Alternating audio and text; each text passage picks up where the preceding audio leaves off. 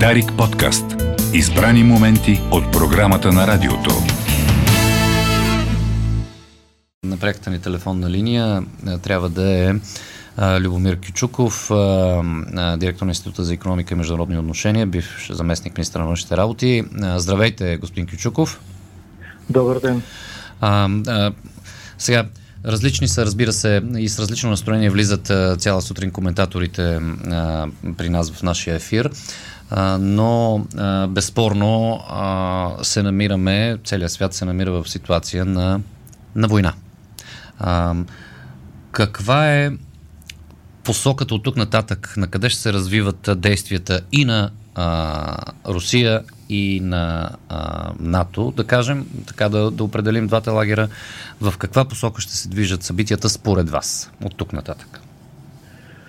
За съжаление, това, което се случи тази нощ, изчисти а, всички въпроси, освен един, направи ги периферни и незначителни, и този един въпрос е а, как да се спре започналата война а, без война, без глобална война, без да се влезе в а, глобален конфликт.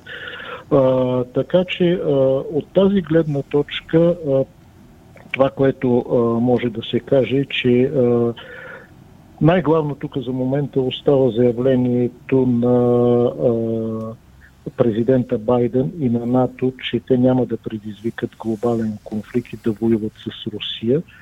Но а, въпросът остава какви мерки трябва да се вземат и възможно ли и как може да стане това, че да се прекратят тези военни действия, които Русия започне. А не става ли така, че Украйна пада в жертва в случая?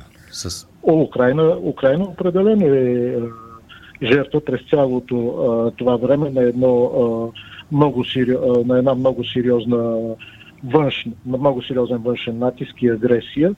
И тя се превърна в а, заложник на противоборство, едно глобално противоборство, а, което тече вече от а, години, започвайки даже не през две хиляди и четиринадесета година, а значително по-рано. И в крайна сметка, действително това, което като че ли ние най-малко споменаваме в целия а, този случай, е, че основните пострадавши, основните жертви от това са гражданите, гражданите на Украйна, а, които в крайна сметка а, ще платят цялата тази цена.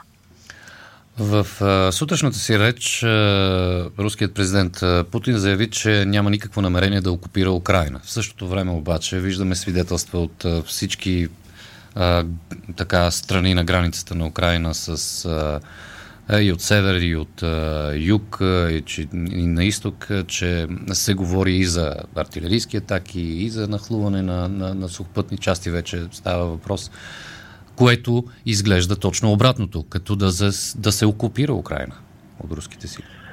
Най-притеснителното в изказванията на Путин, говоря за последните две негови речи, с които обоснова, аргументира тези си решения, беше а, отрицанието на държавността на Украйна и правото ѝ на съществуване.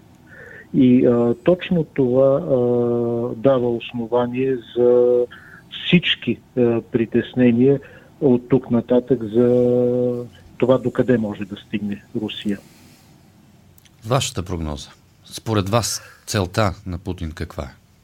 Във всеки случай, това би било, разбира се, само гадаене, но във всеки случай минималната цел, според мен, е промяна на властта в Украйна, но дали това ще се окаже крайната цел и дали това ще бъде достатъчно, е трудно да се предвиди. По-скоро, според мен, може да се очакват допълнително усложняване на ситуацията. Тоест, според вас, Русия би навлязла дълбоко в украинска територия, би останала на определени части, би предизвикала, да кажем, смяна на правителството с някакво по-настроено проруско. Тоест, какви са вариантите? Това са, всичко това присъства като варианти. Да.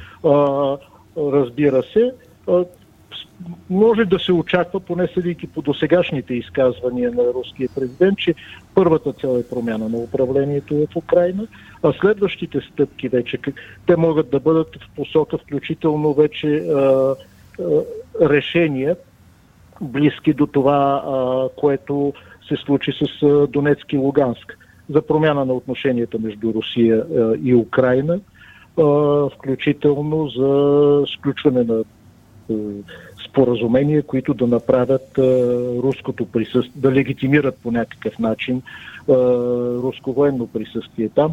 Но всичко това на този етап са спекулации и това, което говорим днеска, може да се окаже абсолютно ирелевантно утре, както между другото вече се случи с това, което с а, всички заявления, включително и на политици а, от вчерашния ден, които днеска трябва да се преосмислят.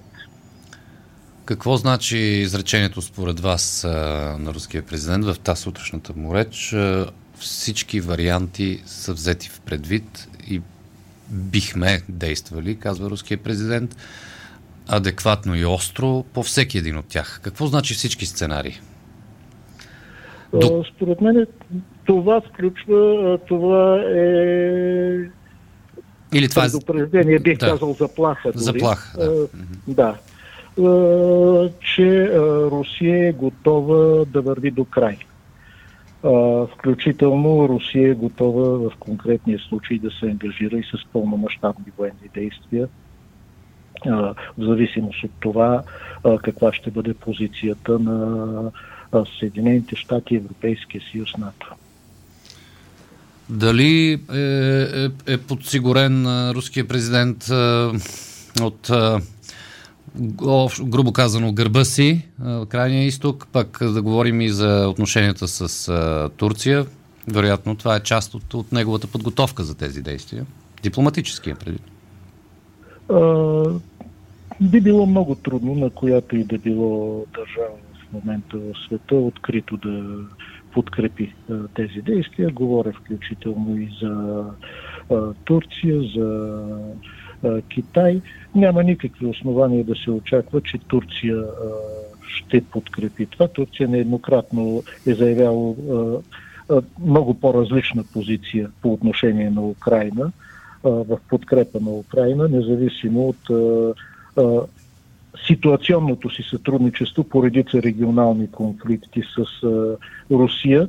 Но именно защото това сътрудничество е ситуационно, а не стратегическо, според мен не може да се очаква каквато и да било а, а, турска подкрепа на тези действия. Би ли могло да се очаква, освен финансова изолация, економическа на Русия, и енергийна такава? Тоест да бъдат а, спрени потоците, газовите, петрола? Какво се случва? Това, разбира се, са мерки, които днес Европейския съюз да. първа ще обсъжда. Енергетиката отдавна е част от политиката и тя се използваше като политическо оръжие и от двете страни до сега. Основно това, за което в момента в публичното пространство фигурира, е, че мерките ще бъдат насочени главно в финансовата сфера. Uh, говори се за изключване на Русия от uh, системата за заплащане СУИСТ, което би изолирало uh, Русия от, uh, световните, фина, от световния финансов оборот. А също така вече има мерки, знаем, за, в областта на енергетиката за uh, спиране лицензирането на Северен поток две. Дали е възможно и дали ще се вземе решение за прекратяване на uh, uh, изобщо на газовите доставки от Русия към Европа, според мен това е един изключително труден въпрос, защото тук зависимостта ще бъде двустранна. Тук ще пострадат не само и може би не толкова дори в конкретния случай руските износители, колкото европейските граждани. Да, да, не е ли, господин Кючуков, малко лицемерно това да налагаш едни санкции в една сфера на, на Русия, но в друга сфера да си достатъчно мек и, и преговарящ? Ясно е, че, ясно, че ако ние спрем, ние, говоря Европа а, и света, спрем да ползваме руски газ и петрол, а, това хич няма да е добре за световната икономика, но пък ще ограничим приходите, печалбите на, на, на Русия в същото време. А, санкциите поначало, а, за съжаление, и това беше доказано и от практиката, не са а, инструмент за решаване на проблеми. Те са инструмент за посочване на виновник. А, те а, не решиха проблемите с Украйна, въпреки че са в а, действие вече повече от осем години. Друг е въпросът, че в момента налагането на санкции е на практика а, начин а, да се избегне войната, защото следващата стъпка би била военно ангажиране на, а, европейс... на НАТО и Съединените щати, нещо, а, което според мен е а, първо няма готовност и нещо, което във всякакъв случай би следвало да се търси предотвратяване на този глобален конфликт.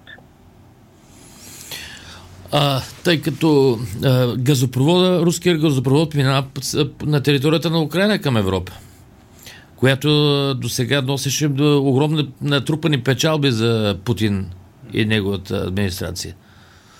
А, това е въпрос, който стои с пълна сила, както тук нататък изобщо ще а, продължи а, а, това. Но а, всички тези въпроси, които си задаваме в момента, те са функция, те са следствие от основния. Какво ще се случи на терен? На терен, да. И дали, да. И, и дали пък а, а, руските войски не следват именно пътя на тези тръбопроводи? При, при, значи, при всичко друго би било а, в известна степен а, разсъждения, а, без а, да имаме базата, които могат да разглеждат сценарии, но не могат да предвидят развитие. Да, разбирам. Че, жит, че Украйна е житницата на Европа? Е, това е. Да, разбира се, още една част от цялата картина. Добре, господин Кючуков, благодарим ви. А, Любомир Кючуков, директор на Института за икономика и международни отношения, бивш заместник министър на външните работи, а, в ефира на Дарик с коментар за събитието от тази сутрин и навлизането на руски военни части на територията на Украйна. Дарик подкаст. Избрани моменти от програмата на радиото.